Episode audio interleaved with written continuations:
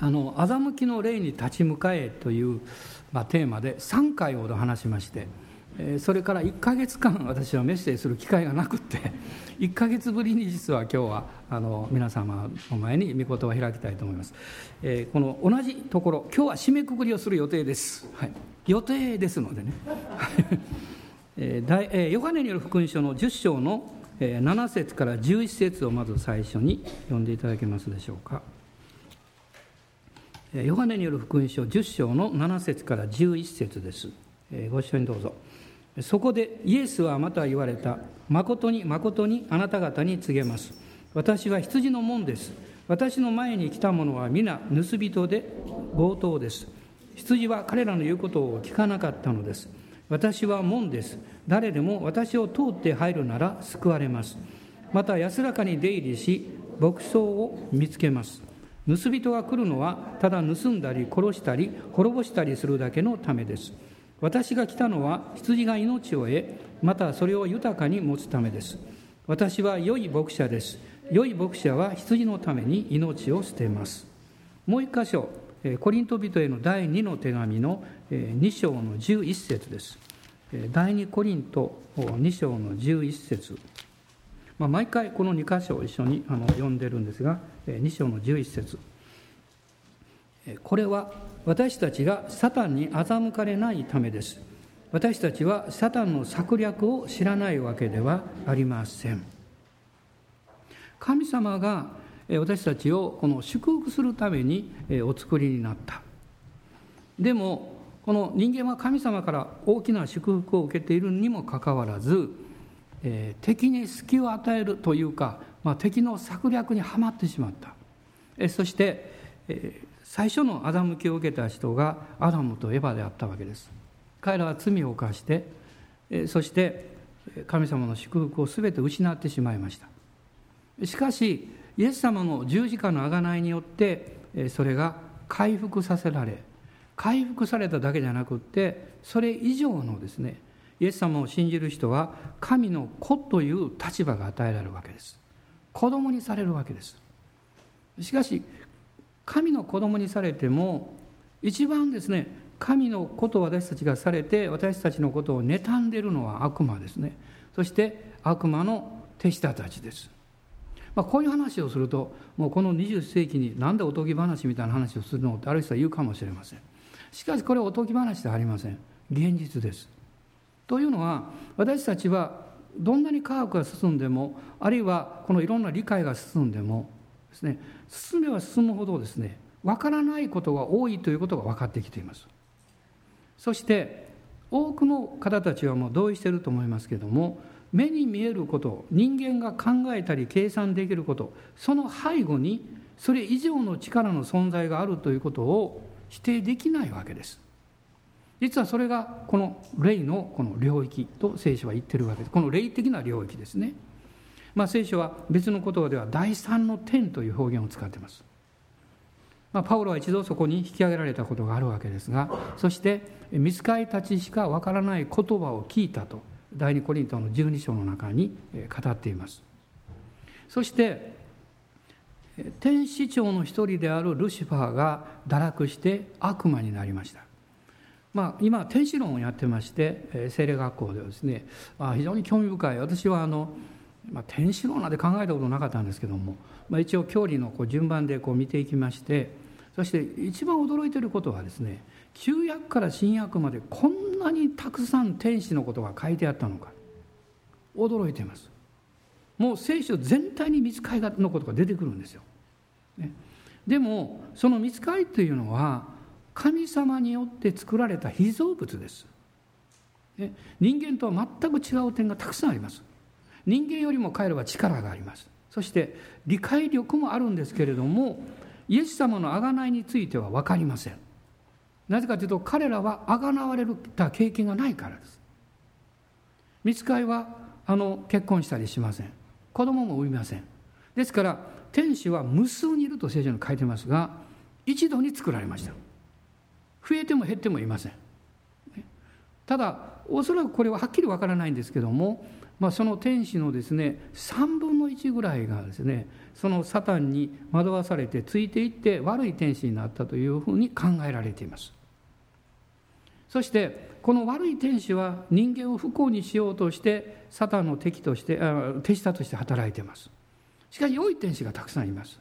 良い天使はこのヘブル書の2章に書いてますが見つかりというのは私たちに使える霊として作られたと書かれています。私たちを助けるということですね。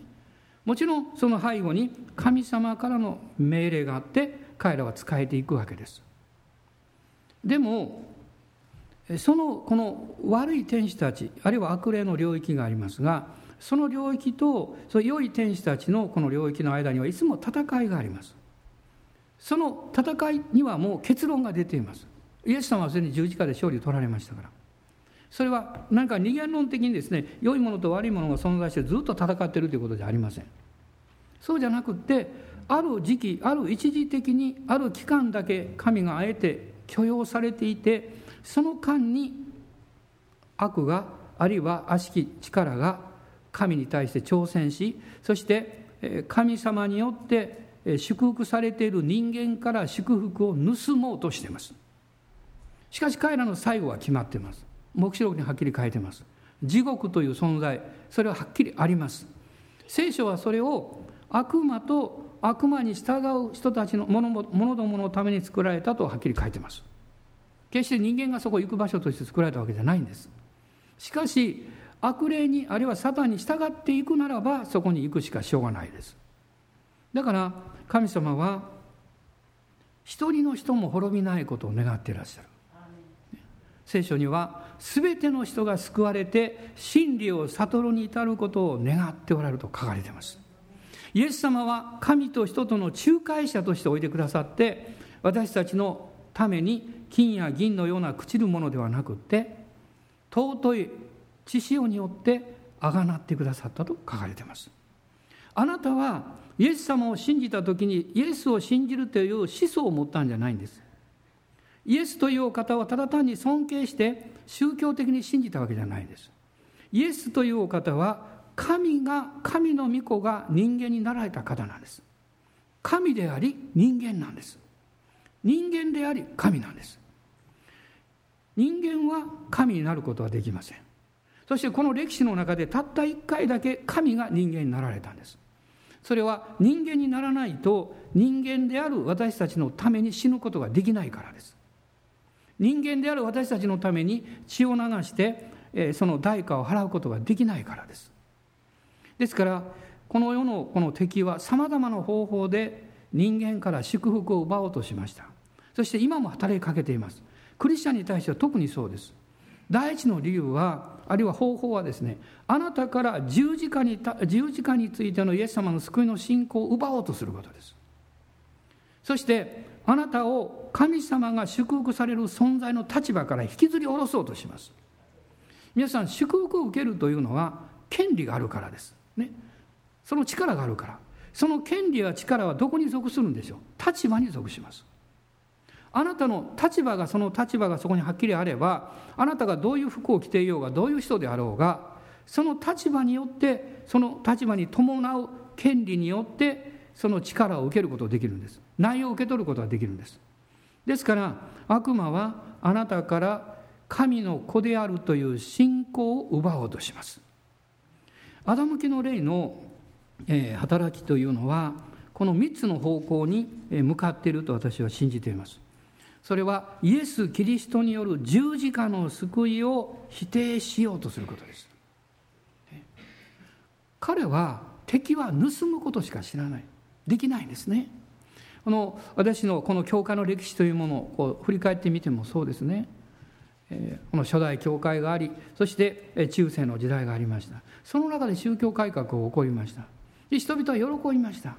しかし敵はさまざまな思想を持ってこのクリスチャンたちの信仰を奪おうとしてきました。理性がある時期は中心になって理性で理解でき信じることができなければあごめんなさい。理解できなければ信じられないんだという考え方が蔓延してきたわけです、まあ、先週末福井の教会に寄せていただいてその集会の一番最後にある方のお母様のためにお祈りする機会がありました。お話を聞いて、え私はどういうふうにお導きしようかなと思ってたんですけど、え主から言葉をいただいてこう聞きました。今あなたはイエス様を信じるのに、え、妨げになることが何かあるんでしょうかと聞きました。するとその方が「いいえ特にありません」とおっしゃいました。それで「それじゃあ一緒に祈りましょう」と言いました。ねイエス様を信じてくださいとこう言ったんですがでもこの日本ではですね信じてくださいって言われるとすぐに理解してくださいというふうに考えるんです。いやそう言われても私は聖書のことよく分かってないのでとか私は教会のことを全然知らないからとかね。でも皆さん信じるということと理解をするということは別です、ね、聖書は信じて理解をするようにと言ってます。理解して信じるんじゃありません。もしあなたが理解して信じることができるんであればあなたの信じた相手はそれは神様であれ何であれですね。あなたの理解の範囲の中にある小さな存在になります。あなたの理解と神様はどちらが大きいんでしょうか。もちろん神様の方が大きい。ということは信じられない部分があって普通だということ。あごめんなさい。理解できない部分があって本当だということ。普通だということです。その分はどうしたらいいんですか？わからないんだけど理解していないんだけど信じようとすると大事なことはその方がその人が信頼できるような人であるかどうかということです。もしその人が信頼できる人であればその人が言ってることが分からなくっても言ったことを私たちは信じることができます。ですから私たちがこの聖書に向かい合ってあるいはイエス・キリストを信じるという時にどうしてもただ単にですね聖書の御言葉を聞いて学んでそしてなるほどと思うだけじゃなくって体験する必要があるんですよ。体験することです。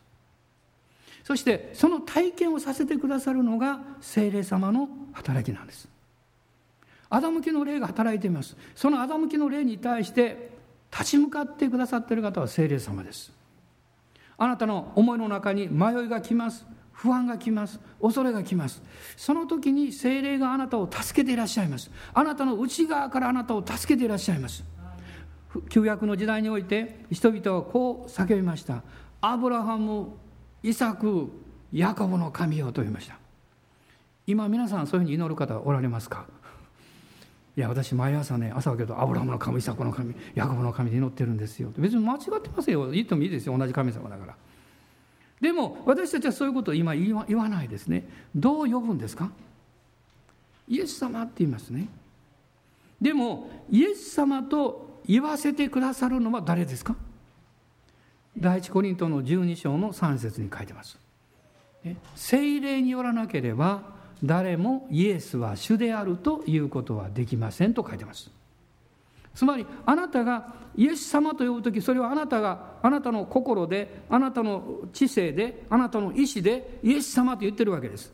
しかしあなたのその知性的なあるいは意志的な決断を支えているのはその下にある霊の領域にある精霊の働きです。そしてこの精霊がローマ書の8章の15節ですね開いてみましょうローマ人の手紙の8章の15節です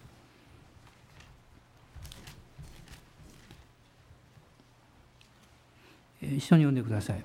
あなた方は人を再び恐怖に陥れるような奴隷の霊を受けたのではなく、子としてくださる御霊を受けたのです。私たちは御霊によって、アバ父と呼びます。アーメン。ハレルヤ、感謝します。今私たちは、アブラハム、イサク、ヤコブの神じゃなくって、アバ父と呼ぶんです。いや、呼び続けているんです。あなたのこの心の深いところではもう四六時中朝から晩までずっとあるいは寝ている時も「アバ父」とあなたの霊が呼んでますそのことによってあなたの魂はイエス様と告白できるんですですから威厳の祈りというものあるいは霊の賛美というもの神様を礼拝するときにこの霊の領域にある聖霊様とあなたの霊の交わりが豊かになるんです。その交わりが豊かになればなるほどあなたの生活が信仰の領域によって影響を受けます。詩篇の、えーえー、っと56編ですね。56編の3節と4節を見てください。詩篇の56編の3節と4節です。ご一緒にどうぞ。恐れのある日に私はあなたに信頼します。神にあって私は御言葉を褒めたたえます。私は神に信頼し何も恐れません。肉なる者が私に何を成し得ましょう。ダビデの言葉です。恐れのある日彼はこれをいつ語ってるんでしょう？サムエル記の第一の21章の最後の方に出てきます。サムエル記第一21章の12節にガテのアキシュのところにダビデがサウルに追われて逃げていきました。気違いのふりをしました。でその時このペリシャ人がダビデを見てこの男はサウルは線を打ちダビデは万を打ったと言われた男ではないか。すると13節こう書いてます。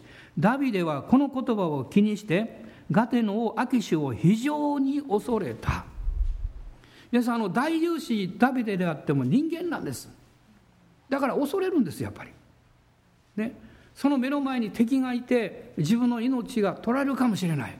その時にそれを助長するような言葉が聞こえてくるわけです。秋氏の家来たちがこの男は万を打ったと言われたあの人物ではないか。危ないですよ。命が狙われます。それを聞いた時にダビデは非常に恐れた。しかし彼の心の中の信仰は恐れなかったんですよ。恐れなかった。そしてその告白がこの56編の3節なんです。恐れのある日とのいつだったんでしょう。ダビデにとってはその日なんです。あの秋シをあの恐れた日なんです。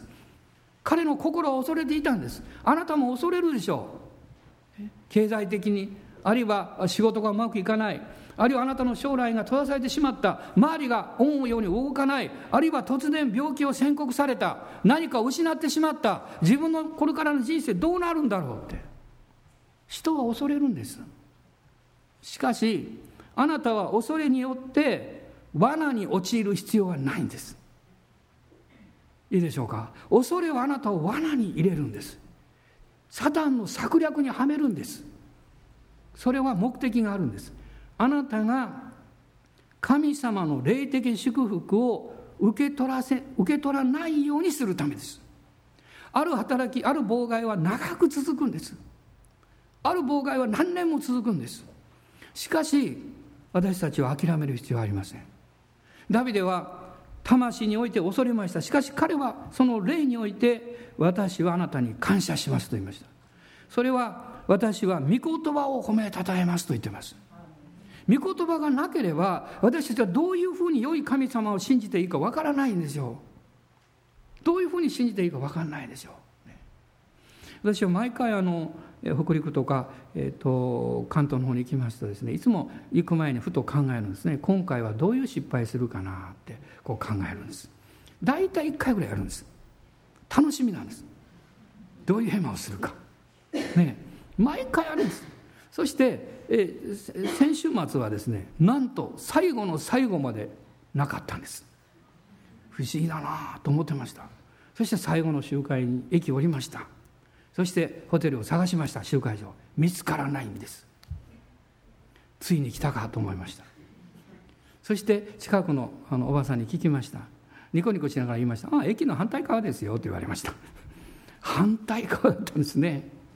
そして私ホッとしました。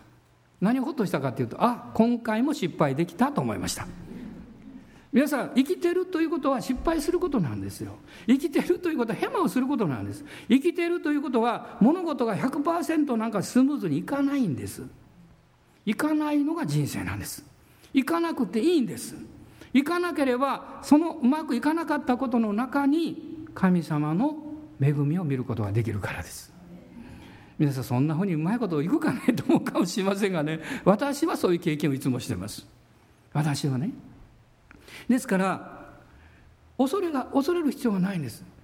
敵はあなたの中からイエス様の十字架の贖いの信仰を奪おうとします。それはあなたが罪許されただけではなくってあなたの人生の全てがイエス様の十字架によって贖われたということを信じさせないようにするんですよ。どんな真面目な人にも失敗があるんですよ。過去を振り返れば。そしてその過去の失敗やあるいはまあこういうふうにしなきゃよかったそういうふうに言わなきゃよかったと思ってることはもう取り返しつかないですよ。終わったんだから。それが浮かんでくるとどうなるんですか？あなたの心を責め始めるんです。それだけじゃなくってあなたが将来のことを考えた時にそれに悪い影響を与えるんです。自信を失わせるんです。確信を失わせるんです。そしてあの時うまくいかなかったからおそらく次のこともうまくいかないんじゃないかというふうに考え始めるんです。これが敵の策略です。あなたから祝福を奪う方法です。子供が時々ねもうニコニコしてこう飛び跳ねてる時ね何の恐れもないんですね。でも不安がやってくるともう子供はすぐ分かります元気すぐなくなります。しょぼんとします。それ不安そうな気持ちになります。それが講じるともう何か不思議ですね。人間も動物もそうですね。不安になるとどっか隅の方に行くんですね。隅の方に行ってこう小さくなるんですね。そして顔を隠すようになるんです。不安があるから恐れがあるから。いいいい人間であるからその人が良い人だから恐れがないということではないんですよ。関係ないです。不安や恐れは全ての人にやってきます。それは敵の策略です。今日皆さん覚えてください。このダビデのように私は恐れのある日にあなたに信頼します。一緒に言いましょう。この御言葉の通りですが恐れのある日に私はあなたに信頼します。もう一度言ってください。恐れのある日に私はあなたに信頼します。これを繰り返すんですね。そして敵に対してノーって言うんです。二つ目はですね敵の欺きは神様が真実のお方であるということを疑わせようとします。つまり神様の存在を否定させようとします。今の時代というのはいろんな考え方があります。説明をしませんけどこの物質中心主義でしょ。それからまあシンクレティズムといいますがこうこのこの世と妥協していく考え方。ね、あるいは相対主義といいます。真理なんかないんだってね。もうその時その時の真理を発見するんだっていう考え方。それからいわゆるこの,、えー、この20世紀に出てきましたけどもあの多元主義といういわゆるその絶対的なものを全く否定します。どんな考えでもそれでいいんだという考え方ですよ。でもそれは全て真実な存在者である神を否定することになるんです。その時に何が残るんでしょう？空虚さです。虚しさです、ね、あのニーチェのようにですね神は死んだという神学を持ったらどうなるんでしょう？人間はもう物事に対してまともに対応しなくなります。いわゆるそれがいわゆるニヒリズムですよ、ね、あるいはどっちみちそうなんだったら好きなように行こうというこの、えー、切な切なんていうか切切切、えー、言葉が出てこないわ。まあ切な的というかね。ね。もう好きなことやらいい。ね。そう一時的な、はい、ね、インターネット聞いてる人はこの説教者何言ってんかなと思ってるか分かりますあの要するに好きなことをやってる。好きなことをやる、ね、あるいはもうもういわゆるなんていうかね物事に対していつもこうしらけてしまう、それは本来は人間っていうのはそういう生き方をするものじゃないんだということを誰よりも本人が知ってるからなんですよ。あなたはなぜしらけるんですか？なぜ好きなことをやろうとするんですか？あるいは自暴自棄になってですねもう自分の人生を傷つけようとするんですか？そうでない反対の生き方があるということを知ってるからなんですよ。そうでなければ私たちはあの間違った哲学者のような考え方になるでしょうね。私たち人間にとって一番幸いなことは生まれなかったことだって。第二に幸せなことはできるだけ早く死ぬことだって、ね、どうでしょう。私は否定しますよ。皆さん雨ですか？否定することに。否定しますよ。神はあなたを祝福するために作られたんですよ。あなたを愛しておられるんです。あなたが心の中で頭の中でそれならどうして私の環境はこうなんですか？私はどうして小さい頃親に捨てられたんですか？私の家族はどうしてこんな大変なことがあるんですか？いろいろ疑問があるでしょ。私に言われても答え分かりませんよ。でも一つのことは知ってます。そんどんなに言われてもあなたは大切な存在であなたは愛されていてあなたの人生には意味があり目的があり神は無益なことを絶対にあなたの人生になされないということです。私は信じます。私は信じます。たとえこの地上の生活において、えー、生産できないというか考えの結論が出なくってもパウロが言っているように来るべき世において私たちは裁きの座に出て全てが公平に明らかに裁かれます。神様でもこの地上において祝福を与えようとしています。敵は神の真実な存在を否定させようとするんです。そしてもう一つはですね神様を信じてる人に対してです。神はあなたの人生に対して良いことをなさらないんだというふうな思いを与えるんです。この思いと戦っているクリスチャンがたくさんいるんです。私がこの出会う人たちの中にも何人もいらっしゃいます。私はそのために祈るんですね。でもまたそういう思いが返ってくるんですその人の中に。でも幸いなことはですねそのような状況の中にいらっしゃる方たちであっても本当の神様は真実な方であって私に幸いをくださる存在に違いないということを信じる信仰を持っているということなんです。その信仰と自分の思いの戦いがあるんです。ね、現実のいろんな問題があるからかもしれません。でもその一番大きなのは過去の影響なんです。過去の思い出でありイメージでありそういうふうに言われてきてしまった。それは敵の嘘です。もし皆さんが皆さんの人生を否定するようなあなたを傷つけるような言葉を聞いたとしたら受け入れないでください。ノーと言ってください。あるいはそういう噂や話を聞いた時にあなたはすぐに発言できなかったも心の中でノー私を受け入れないと決めてください。そして私は信じます。私の信じる神は良い神です。私の知っている方は良い羊飼いです。私の信じている神様は私のにとって私の人生を益になるように導いてくださる方です。私の目に見えるところにいてまだ全てがうまくいっていなくっても神様は最善に導いてくださる。私は信じますと。私の人生に意味があり力がありますと。私は本当に信じてますそのこと。ですからそういうふうに信じることが難しい方たちのためにも祈ります。そして多くの場合涙を見ます。なぜ泣いてるんでしょう？そう信じたかったからです。でも誰も言ってくれなかった。ね、その状況もそういうふうに感じられるようにはなっていなかった。皆さん環境もメッセージなんですよ、ね、出来事もメッセージなんです。あなたが感じる雰囲気や音楽それもメッセージなんです。でもそのメッセージの一番絶対的な真理の中の真理それは神の言葉です。この神の言葉があなたに言ってるんです。あなたは私の目に高価で尊い。私はあなたを愛しています。アーメン感謝します。敵の欺きに騙されないで。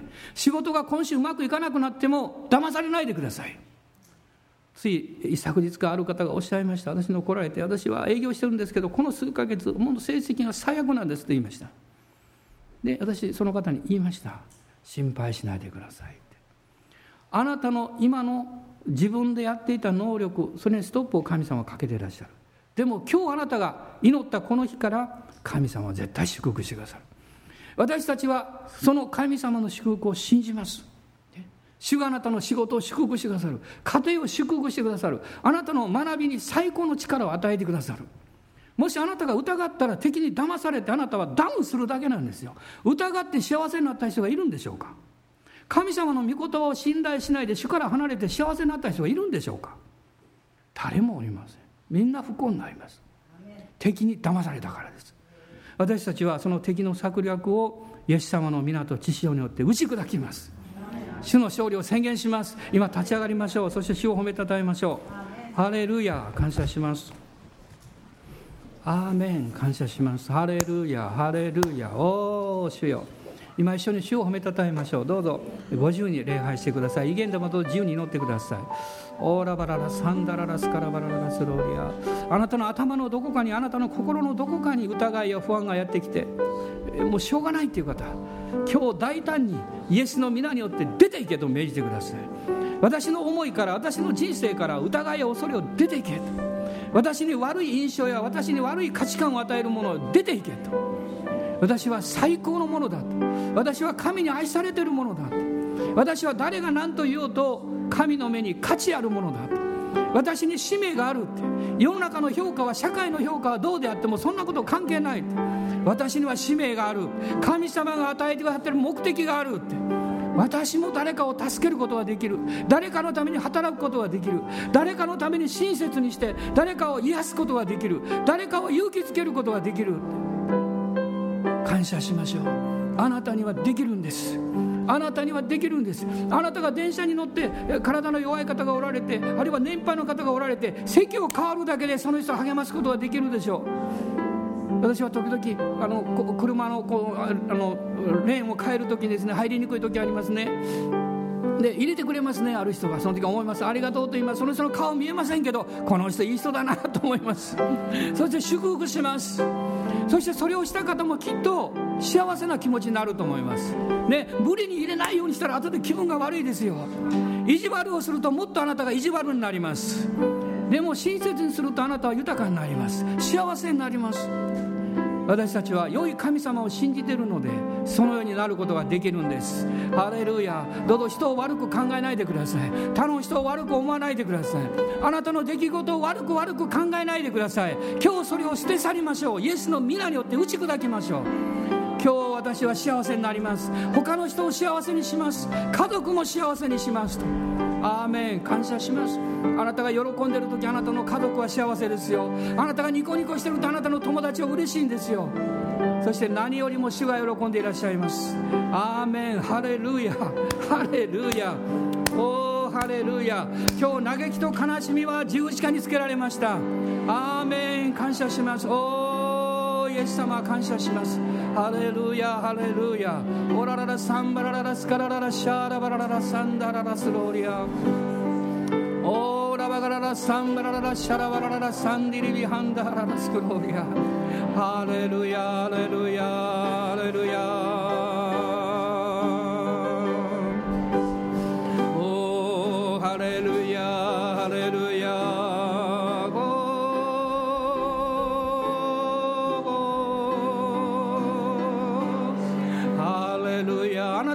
たはニコニコして帰ります。明日からあなたは職場で学校であなたの家庭で人々を幸せにします。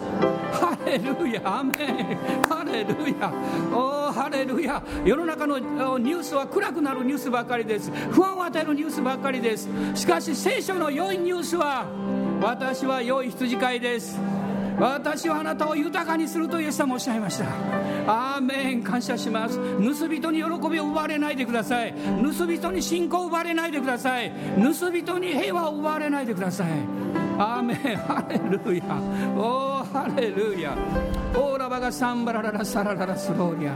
今このカメラの向こうで中継の礼拝をしている方が今精霊に満たされています。それを私は感じています。今飛び上がっています。ハレルヤ。ハレルヤオラバサンバララスカンダララスローリアアーメンアーメンハレルヤおーハレルヤアーメンハレルヤ今あなたの体の調子の悪いところがあれば手を置いてください。腰の悪い人は腰に手を当ててください。主が今癒してくださいます。おハレルヤハレルヤおーイエス様感謝します。癒し主である主が今望んでいらっしゃいます。働いていらっしゃいます。主よあなたを崇めます。あなたを崇めます。ハレルヤハレルヤ。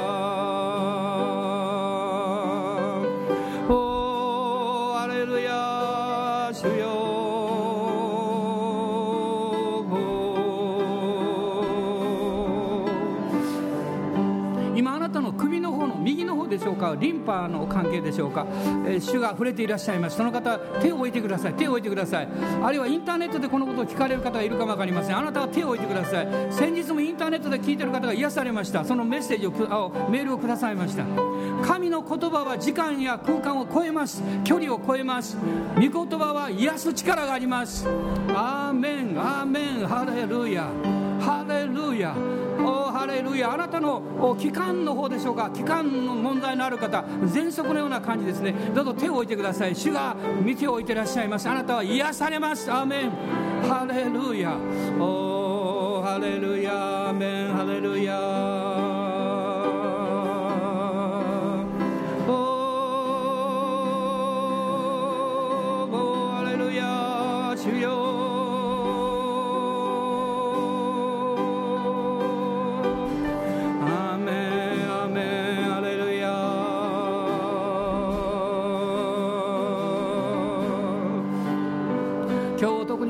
に主の臨在と油注ぎが力強く注がれています。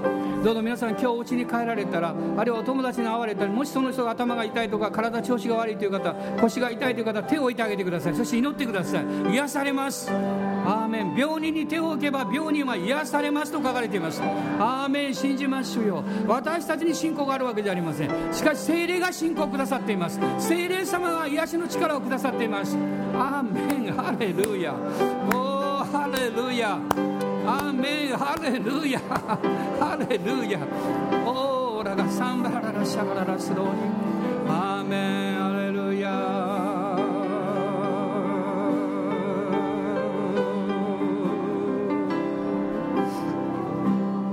オーラバガララサンバララサララスローリア力あるリバイバルが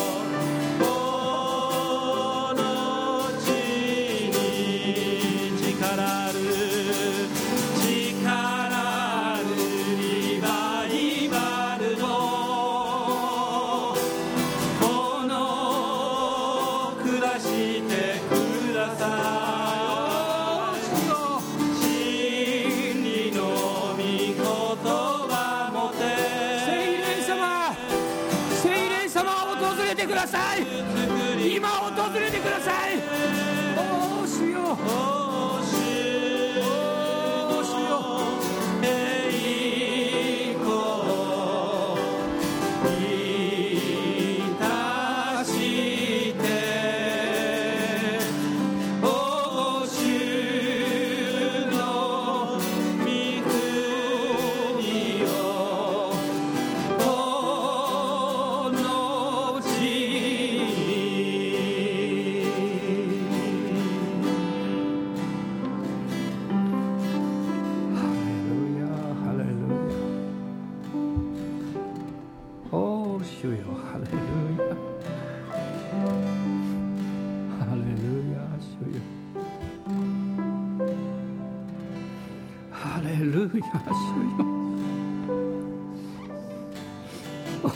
主よハレルヤ。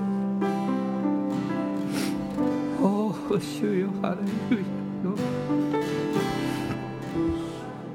おおハレルヤどうぞ不信仰を許してください。おおハレルヤ。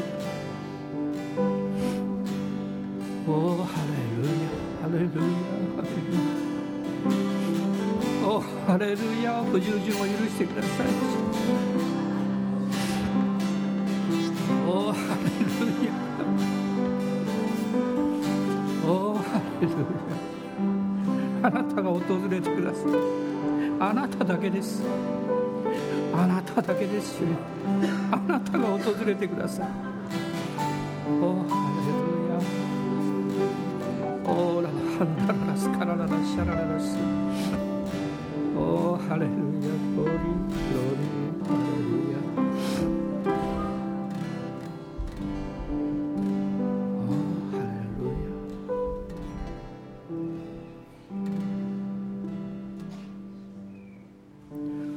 私たちの主イエス・キリストの恵み父なる神のご愛精霊の親しき御交わりが私たち一同と共にこの新しい週一人一人の上に豊かにありますように。